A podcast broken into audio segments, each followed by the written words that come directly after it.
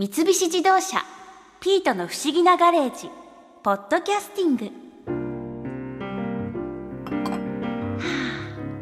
はあ、コーヒーおいしい。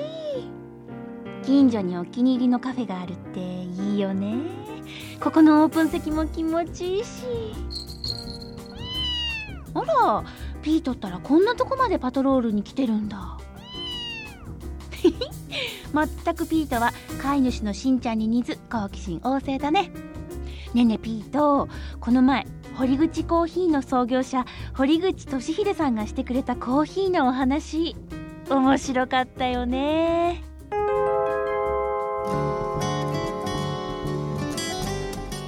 く私もあのイタリアンローストとか、はいはそういう名前は聞くんですね、うん。それってなんか国の名前ってなんか関係あるんですかローストに？昔はね昔ってもう30年以上前になりますよね。比較的イタリアは深いローストだったと。フランスも少し深かったという時代はあったんですね。ところがだんだんそのコーヒーのクオリティっていうか品質も良くなってきたのでローストっていうのはそんなに深くいらなくてもいいだろうというふうになって少し浅めになっていってるんですねそれと思考の変化もありますね。そこまで深くないコーヒーのがいいんじゃないかという人もいますししたがって今現在だとイタリアとかフランスに行っても深いローストのコーヒーってあんまりないんですよ。あそうなんですか、えあのエスプレッソっていうのはうん深入りのコーヒーです、ねイタリアでもエスプレッソは北行っちゃって例えばトリノとかミラノ行っちゃうとロースト浅いですね。ああそうなんですか、ええ。ですから寒いとこは比較的浅いコーヒーを好むという傾向が今まであったんですね。うーんですから北欧なんかは比較的浅いローストのコーヒーを好んでいたと思います。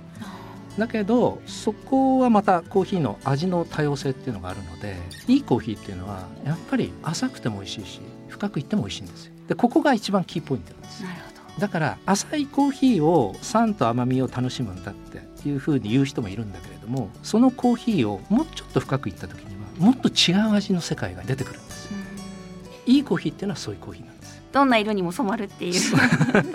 でもそういうコーヒーっていうのは実は少ないんです。よはい。もう堀口さんは、もうこのコーヒーは本当に浅くても深くても何でも美味しいなって思うコーヒー豆は、あのいくつか？一番はケニアでしょうね。ああケニア。ケニア。で今世界中のコーヒー会社が一番いいケニアを欲しがりますね。ああそうなんですね、はい、ですからケニアの場合は水仙工場っていいますか加工場を取り囲んだ小農家があってその小農家がその水仙工場にチェリーを毎日運んでくる。ね、はい。でそこで加工場っていうのはファクトリーって呼ばれてるんですけれどもファクトリー400ぐらいあるんですよ。でその中でどこが美味しいのって結局突き詰めていくと、はい。全部飲んでいかなきゃいけない。400全部？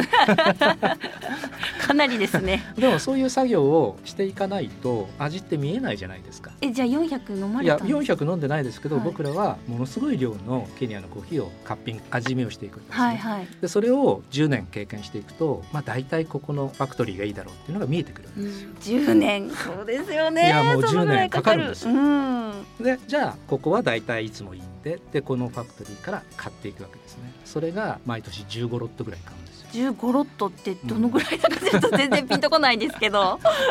まあ60キロの麻袋で600バッグぐらい700バッグぐらい買うわけですね。700バッグそれどこに保管するんですか？倉庫に保管あへえそうすると15種類の味が楽しめるんですね。うんでそこまでいっちゃうと結構オタクの世界に入っちゃう。そうですよねっていうかもう本当相当な情熱がないと、はこれは継続できないですよねできないですよね。でも好きだからそれをやっちゃうんですね。うんとケニアは例えば比較的浅めのローストだとものすごく強い酸とその強い酸の中にはレモンのような酸だったりパッションフルーツの酸だったりソルダムのような酸だったりそういう強い酸もあるんですね。うんそうとは別にもっとこうラズベリーとかブラックベリーとかベリー系の味もあるしはい。もうちょっと熟した果実。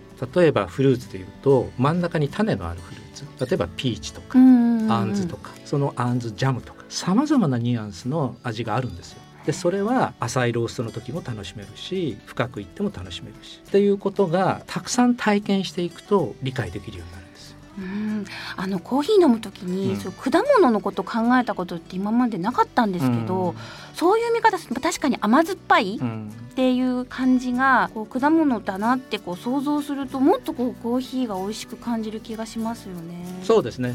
例えばセントラルアメリカのコーヒーはオレンジとか熟したみかん日本のみかんですね。というような甘い酸があるんですよ。セントラルアメリカってことはえ、うん。コロンビアいやいやいやガテマラと、はい。それからコスタリカとか。はい。でコロンビアは南米になるのあでそっか。コロンビアでももちろんいいコーヒーは甘いみかんの酸があったりするわけですね。でそれが東アフリカに今度はエチオピアとかに行ってしまうとブルーベリーっぽい味うーん。ちょっとピーチっぽかったりとかやっぱり酸ってとても重要なんですねコーヒーにとっては。ですから浅いコーヒーで酸を楽しんでもいいしでもボディもすごくボディっていうのはコクですね、はい。コクっていうのは舌触り粘性ですね。滑らかさ。はい。それも大切なんですよ。はあ。そうすると酸とボディのバランスが取れたっていう風な味わいのコーヒーだと浅いコーヒーよりもうちょっと深くいった方がいいわけですよ、ん。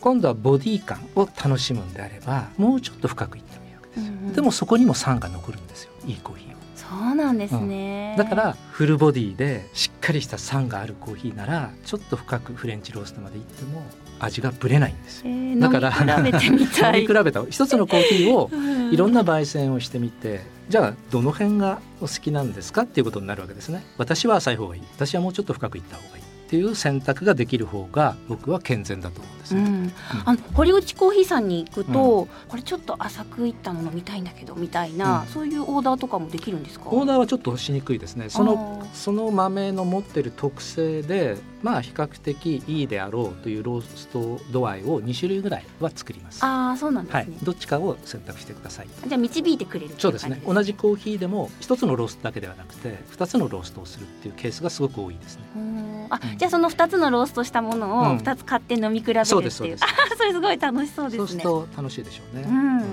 そのじゃあ豆を買いますとん2種類買った時に、入れ方、うん。あの陶器の,、うん。あのドリッパーとか、うん。あのよく布とかのも最近見かけるんですけど、いろんなこう器具ってあるじゃないですか、お家で入れる場合ってどれがいいってあるんですかね？そうですね。僕たちは、まあ、ペーパードリップを推奨していますので、はい。まあ、そういう入れ方がいいんじゃないかなっていうふうには思いますけれどもネルドリップっていうのはネルっていうのは意外に結構面倒なんですよ。ネルドリップって生地あののやつですよね。ネルですね。布のものですね、うん水につけとかなきゃいけないとかたまに煮沸しなきゃいけないとかちょっと面倒なのでそれを簡易化したものがペーパーになるわけですね。うん。でペーパーのドリップがいいんじゃないかと思います。ただドリップってすごく難しいんですよ。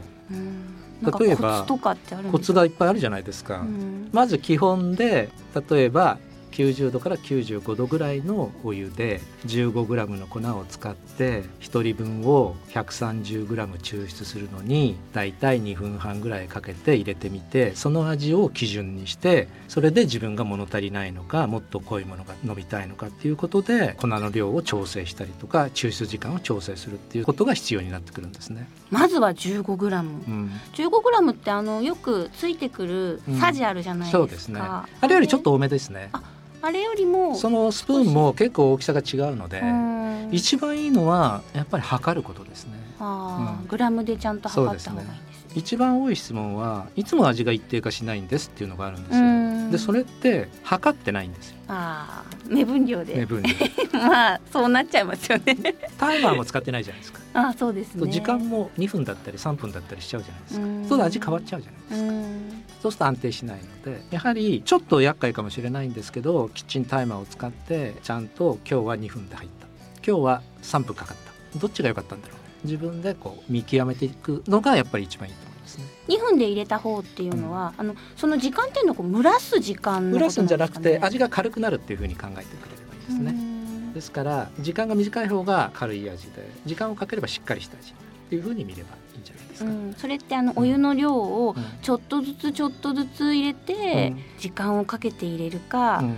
少し多めに入れて短く入れるかっていう違いですか、えーっとね入れ方もまたお湯の差し方も結構難しくて、うん 例えばもっと厳密に言ってしまうと初めに 30g を入れたものと初めに 60g 入れたものでは味違っちゃうんですよ。あその入れるっていうのはお湯をお湯入れる？を注ぐ量がね、はいですから自分である程度感覚的にこのぐらい入れるっていうのをやっぱりいつも掴んで一定にしていってまず味をちゃんと見ていくってことが重要になると思いますね。うんでないと毎日入れてて毎日味が違った感じになっちゃうんですよ。まあなりがちですよねここがあの難しいところちょっと手間暇がかかるんですけどタイマーさえ使えばいいんですよ。うん保存の仕方っていうのがいつも悩むんですけど、粉の場合お店で粉にしてもらいますよね。でその場合はもう家に帰られたらすぐ冷凍庫冷凍庫、うん、が一番いいですね。粉の水分値ってそんなにもうないのでローストしちゃってますから、はい、カチカチに凍るってことはあまりないんですよ。そっか、うん、大丈夫なんですよ。で常温に置いとくとそうですね。もう3日間ぐらいでこう炭酸ガスが結構抜けていくんですよ。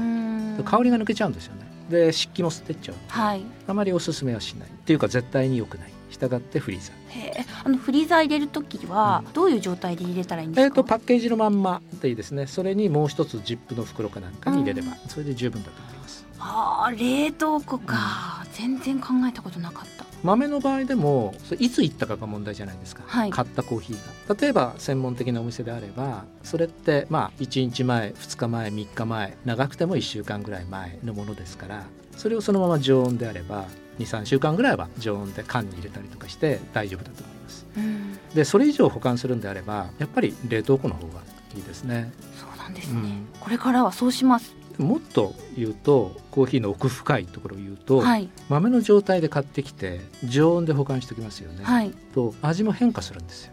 熟成とかしちゃうんですか、熟成という言い方はあんまり適切ではないんだけど コーヒーに味が馴染んできて、はい、その持っている本質的な味が出てくるタイミングがあるんですよやっぱり。豆のまま置いておくことで置いておくことで、例えばエチオピアのイルガチェフェっていうような豆であればローストしてからやっぱり1週間ぐらい常温で置いた方が味がこう出やすい傾向があるんですね。ですから常温で3週間ぐらい保管してもらってそれを毎日飲んでいくと味が微妙に変化していくのが理解できるんですよ。そういう楽しみ方もできる。そっか。買った人の楽しみですね、うん、それは買ってから毎日の楽しみ方っていうのがあるんだ、ね、ありますね。なるほどな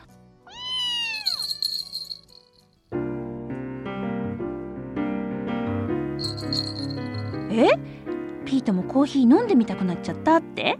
うんダメダメ。コーヒーは人間の飲み物ですよ。ああと宇宙人も飲んでるけど。